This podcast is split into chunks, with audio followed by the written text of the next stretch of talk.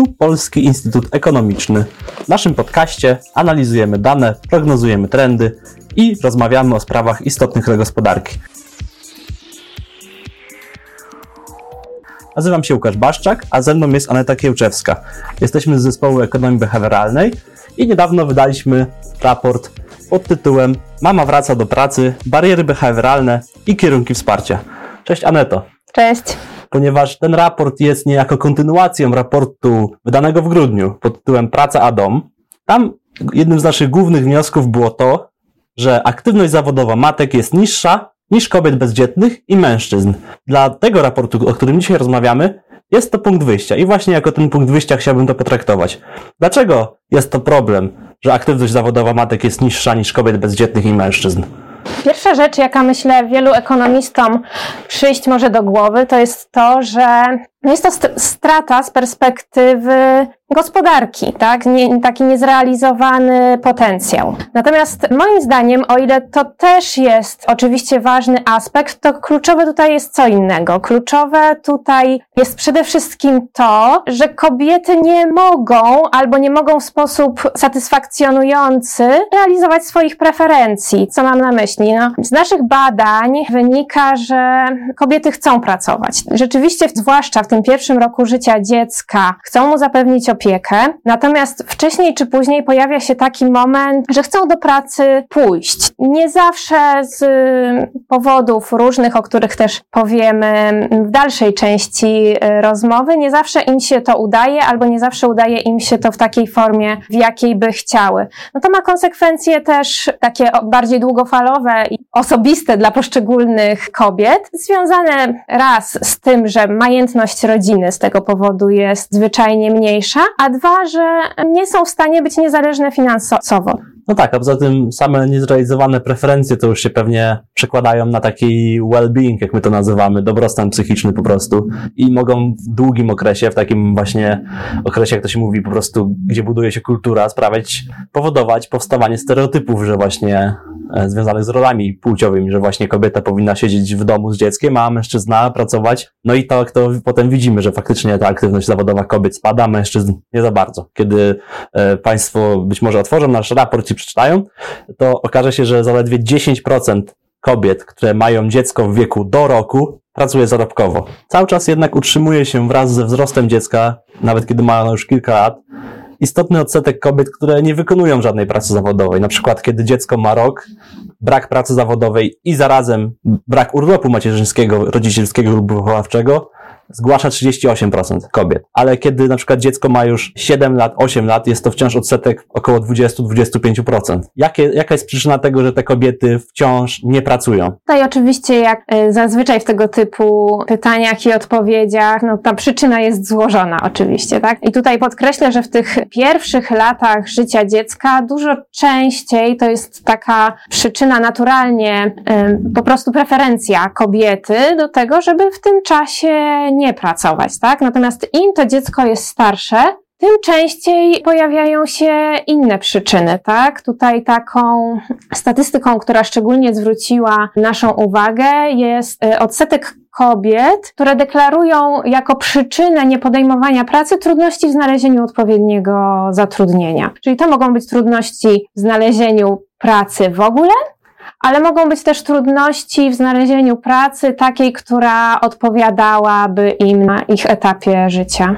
Tak, i zawsze jest to przynajmniej kilkanaście procent kobiet, prawda? Więc nie jest to mały odsetek, a z kolei kiedy spytaliśmy kobiety, które w momencie wypełniania nas naszego kwestionariusza właśnie nie pracowały, o to, w jaki sposób skończyła się ich ostatnia praca, ostatnie, ostatnie zatrudnienie, no to rzeczywiście najczęściej wychodziło, że matki y, same decydowały się na odejście z pracy, ale nie była ta odpowiedź udzielana przez większość matek, a zaledwie przez 42 matek niepracujących. Natomiast zwracam Państwa uwagę, że e, aż 15% matek, które właśnie podczas wypełniania naszego kwestionariusza nie pracowało, to swoją ostatnią pracę po prostu straciło. Kolejne 14% w ogóle nigdy nie pracowało, no a 29% matek pracowało na czas określony, no i ten czas określony dobiegł końca, nie przedłużono z nimi umowy. Więc faktycznie jest jakiś problem z zatrudnialnością matek w Polsce. Dlatego teraz chciałbym porozmawiać o tym, czy narodziny dziecka wpływają na zmianę pracy.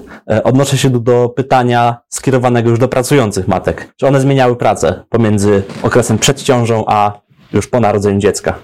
Tutaj te statystyki wyglądają tak, że mm, ponad połowa, dokładnie 56% matek, które pracowały w momencie wypełniania naszego kwestionariusza, nie zmieniło pracy, czyli kontynuowało swoje zatrudnienie sprzed narodzin dziecka.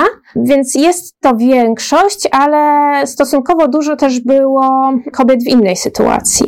26% z nich, czyli no z grubsza co, co czwarta kobieta zmieniła pracę ze względu na własną decyzję. Z kolei kolejne 12% utraciło poprzednią pracę. I tutaj wydaje się, że jest to statystyka dość duża, natomiast jeżeli chodzi o moment, w którym utraciły tę pracę, to mogą być już bardzo różne sytuacje. To mogła być utrata pracy przed narodzinami dziecka, czy po powrocie do pracy. Dlatego y, my ankietowaliśmy mamy dzieci w wieku od roku do 9 lat, więc to już też dość taki dłuższy kawałek czasu. To znaczy, dla, dla doprecyzowania, no tutaj pytanie było o zmianę pracy po narodzinach dziecka, więc mówimy o matkach, które mogły na przykład kontynuować swoje zatrudnienie po urlopie macierzyńskim i akurat trafić na nasz kwestionariusz kiedy już zmieniły tę pracę, którą miały podczas ciąży i podczas urodzenia dziecka, bo oczywiście matki są chronione przed e, utratą pracy w trakcie ciąży. Natomiast chcę też podkreślić, że 6% zmieniło pracę ze względu na wygaśnięcie umowy na czas określony. Tutaj także widzimy, że te, te 6% i 12% to łącznie się sumuje do 18, czyli blisko jedna na pięć kobiet utraciła, czy, czy przepraszam, zmieniła pracę ze względu na, no nie do końca swoją decyzję po narodzinach dziecka. Teraz może porozmawiajmy w takim razie o tym, o, tej, o tym komponencie naszego raportu,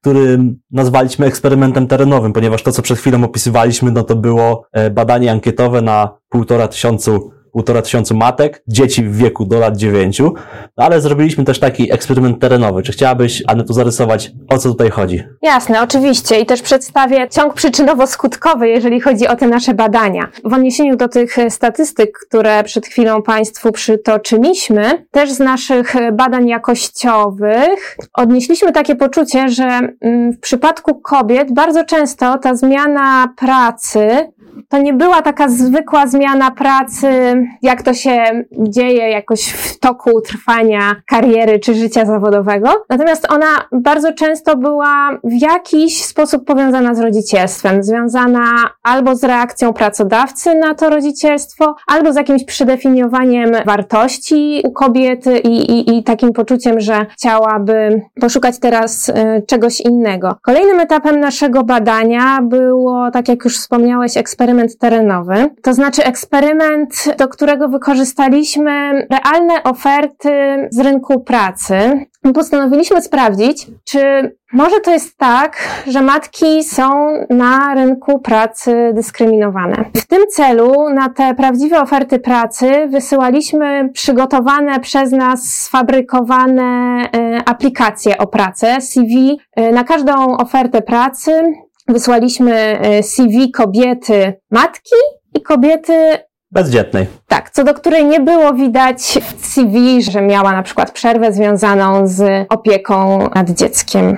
I patrzyliśmy po prostu, czy pracodawcy będą częściej odzwaniać takiej właśnie skali kilkuset ogłoszeń, czy częściej odzwonią na CV matki, czy co by wskaz- czy częściej odzwonią na CV nie matki, czy te różnice będą istotne, co by wskazywało na dyskryminację. Wnioski z naszego eksperymentu są, można powiedzieć, optymistyczne, ponieważ tutaj nie dowiedliśmy, aby była dyskryminacja wśród wśród pracodawców, wśród rekruterów, matek. Odsetek oddzwonień w stosunku do jednej i drugiej aplikacji był zbliżony. Różnice, jeśli jakieś się pojawiały, to były nieistotne statystycznie. Ale nie wskazuje to, nie jest to niepodważalny dowód na to, że dyskryminacji nie ma. Zwracamy uwagę na to na przykład, że w odróżnieniu od innych badań, które również my prowadziliśmy w, te, w, takim stylu, badania ze sfabrykowanym CV, na przykład dotyczące dyskryminacji ze względu na wiek, Prowadzi się też badania ze względu, z dyskryminacji ze względu na na przykład narodowość, płeć. W przypadku dyskryminacji matek i niematek, no informacja o macierzyństwie, o rodzicielstwie w ogóle nie jest w CV tak widoczna, prawda? Bo jest ona umieszczona tylko w taki zawoalowany sposób, że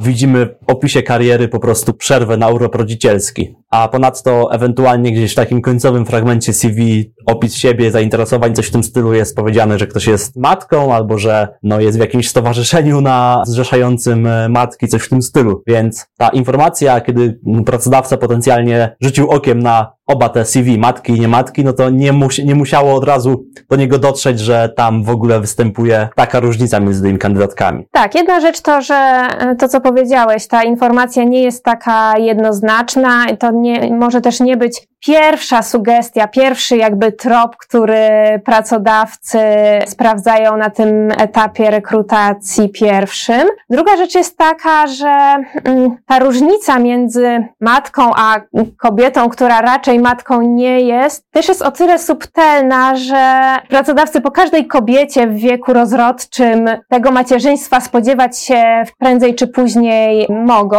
No i takim dodatkowym komponentem jest uzupełnienie tutaj tego naszego badania eksperymentalnego o wyniki z kolejnej części badania, w której przeprowadziliśmy wywiady z kobietami. No tak, ale jeszcze, żeby domknąć temat tego eksperymentu, to ja też zwrócę uwagę, że tym czynnikiem, który mógł, że tak powiem, skrzywić wyniki, pokazać e, właśnie brak dyskryminacji, mimo że ewentualnie ta dyskryminacja mogłaby występować, no to są e, chociażby taki czynnik, że nasze badanie realizowaliśmy jesienią roku 2022, czyli w okresie historycznie niskiego bezrobocia, gdzie no po prostu pracodawcy mogli niejako musieć schować do kieszeni swoje ewentualne, nawet nieuświadomione stereotypy dotyczące matek pracowniczek i po prostu patrzeć na każde CV. No i też chcę zwrócić uwagę, że eksperyment tego typu pozwala pokazać dyskryminację tylko na takim najbardziej podstawowym etapie szukania pracy, czyli na etapie selekcji CV, która to selekcja czasem jest przecież dokonywana nie przez tego pracodawcę, szefa, który podejmuje decyzję o zatrudnieniu, tylko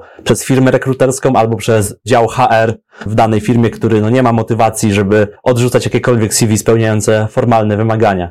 Żeby już podsumować te liczby, no to zwrócę uwagę na przykład na to, że wysyłaliśmy CV kandydatek do działu księgowości i marketingu. Wysyłaliśmy je zarówno w dużych miastach, jak i w mniejszych ośrodkach, choć głównie też w miastach wojewódzkich i w żadnej z tych podgrup różnice, które się pojawiały, niekiedy one były na korzyść matki, niekiedy na korzyść nie matki, nigdzie nie były istotne statystycznie. Ale wciąż twierdzimy, że dyskryminacja na rynku pracy istnieje. No to jakie mamy przesłanki? Właśnie te przesłanki płyną z badań jakościowych, prawda? Tak, dokładnie tak. My tutaj, żeby przedstawić Państwu tło tego ostatniego komponentu naszego badania, przeprowadziliśmy szereg wywiadów grupowych, w większości z kobietami, które poszukiwały pracy oraz z kobietami, które te prace niedawno znalazły. Tak, wszystkie, wywiady, były matkami. Tak, wszystkie wywiady obejmowały matki małych dzieci. No właśnie, i tutaj rozmówczynie często opowiadały nam i sobie, że dla nich, czy jakby identyfikowały, że przyczyną zakończenia ich ostatniej pracy było rodzicielstwo. E, zarówno mogły dostać po prostu komunikat jasny lub właśnie nieco zawoalowany, że nie mają czego szukać po urlopie macierzyńskim w swoim starym miejscu pracy, ale też niektóre matki po prostu, tak jak już wspomnieliśmy w wynikach statystyk, same rezygnowały. Jakie mogą być tego przyczyny? No to wybrzmiało dość jasno, że te kobiety, które same zdecydowały się odejść z poprzedniej pracy, to po prostu już po przedefiniowaniu trochę tego, co jest w tym momencie dla nich w życiu ważne, już miały tej pracy dosyć. Już nie chciały pracować, być w pełni dyspozycyjne, pracować po godzinach. No, wielu pracodawców wymaga na przykład zmian nocnych, w niektórych firmach to jest po prostu konieczność, wymagają bardzo dużej dyspozycyjności, no a także niechętnie patrzą na na przykład zwolnienia lekarskie na rzecz dziecka, prawda? No, w naszej dyskusji po publikacji raportu wyraźnie wybrzmiał taki wątek pewnego, pewnego niepokoju odczuwanego przez kobiety w związku z braniem L4, prawda? A te matki, które już mimo wszystko chcą um, powrócić do aktywności zawodowej, trafiają na, na barierę obecną w tym nowym etapie życia, kiedy trzeba zwiększyć ilość pracy związanej z obowiązkami domowymi i opiekuńczymi. No i chyba nie zawsze znajdują u swoich partnerów odpowiednie zaangażowanie. No oczywiście nie we wszystkich przypadkach, bo tutaj tyle było różnych historii, ile różnych kobiet, ale tak, ten schemat, w którym ojciec dziecka też przez to, że przez jakiś e, dłuższy czas, wielu miesięcy czy, czy kilku lat e, nawet był jedynym żywicielem rodziny, to już po prostu w tę pracę swoją zawodową angażuje się bardzo, a jednocześnie ma mało czasu i mało chęci też, żeby angażować się w wychowanie dziecka i w opiekę nad nim. I to o ile jakby dla kobiet było ok w momencie, kiedy one jeszcze nie pracowały zawodowo, o tyle w tym momencie pójścia do nowej pracy stawało się problemem, bo one nie dość, że nadal zostają jedynymi głównymi odpowiedzialnymi za opiekę nad dzieckiem, no to dochodzi im ten duży nowy obowiązek zawodowy. Oczywiście i tutaj, oczywiście w większości przypadków, zanim kobieta zdecydowała się pójść do pracy czy tej pracy szukać, to dziecko y, już zaczynało chodzić do żłobka lub przedszkola. Natomiast te żłobki przedszkola czy inne placówki, o ile były warunkiem koniecznym, no to nie zawsze wystarczającym, bo ze względu na godziny otwarcia tych placówek, czy ze względu na choroby dziecka, to taka indywidualna opieka też była niezbędna. Tak, przytoczę Państwu w ramach zamknięcia tego wątku o podziale obowiązków e, cytat z jednej z naszych rozmówczyń.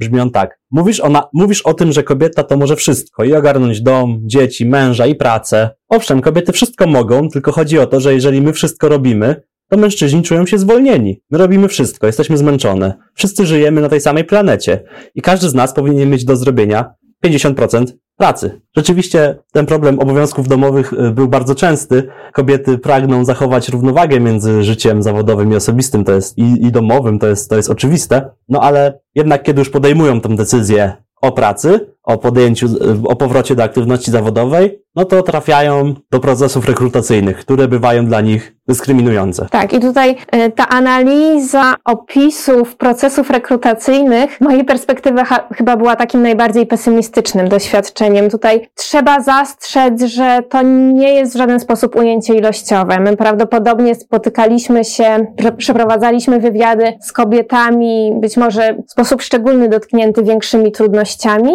Natomiast tak czy inaczej dostarcza to pewnego obrazu. Co dla mnie było szokiem, to że w zasadzie w każdej z tych rozmów przewijał się wątek o tym, że pracodawca bez większych ogródek pytał o posiadanie dzieci, o zapewnienie opieki nad nimi. Te kobiety z swojej sytuacji rodzinnej musiały się wręcz tłumaczyć. Co według kodeksu pracy nie powinno występować. Tak. Kobiety też, kiedy ten wątek pojawia się już podczas rozmowy rekrutacyjnej, to wiedziały, że ta rekrutacja nie pójdzie dobrze, że to jest taki sygnał dla nich, że pracodawca jest raczej niechętny. Tak, dokładnie tak było i ja tutaj też e, chciałabym zastrzec, że to nie jest tak, że my teraz pokazujemy w jak najgorszym świetle pracodawców, tak? To też z perspektywy pracodawców jest w pewien sposób racjonalne, tak? On przyjmuje do pracy człowieka, pracownika, no z całym jakby jego zapleczem. I wiadomo, że w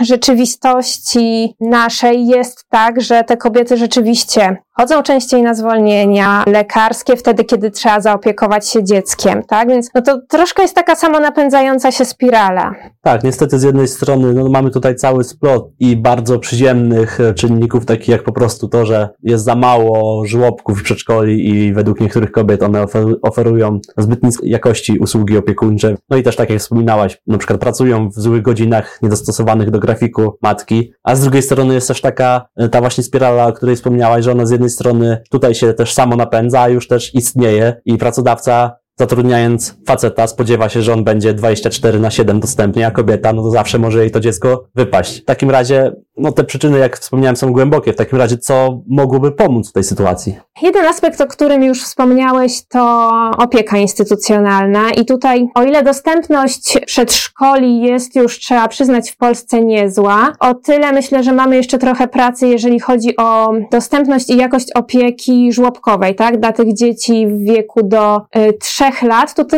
też jest e, taka kwestia, że część matek, rodziców niejako boi się te dzieci tam posłać, tak? Że, że to nie jest taki sposób opieki, którego one by oczekiwały, które one same mogą swoim dzieciom zapewnić. No ale to jest tylko jeden element całej układanki. Z perspektywy tej opiekuńczej na pewno kluczowe jest większe zaangażowanie ojców. Przypomnijmy, że tylko 1% ojców bierze urlop rodzicielski, a przecież ta instytucja istnieje już u nas dobrą dekadę. Tak, tutaj pewną nadzieję budzi wprowadzana dyrektywa, gdzie ojcom od już za niedługo przysługiwać będzie 9 tygodni bodajże niezbywalnego urlopu rodzicielskiego. Niezbywalnego to znaczy takiego, który przysługuje wyłącznie im, bez względu na status i wykorzystanie go przez żonę. E, mężczyzna, ojciec dziecka będzie,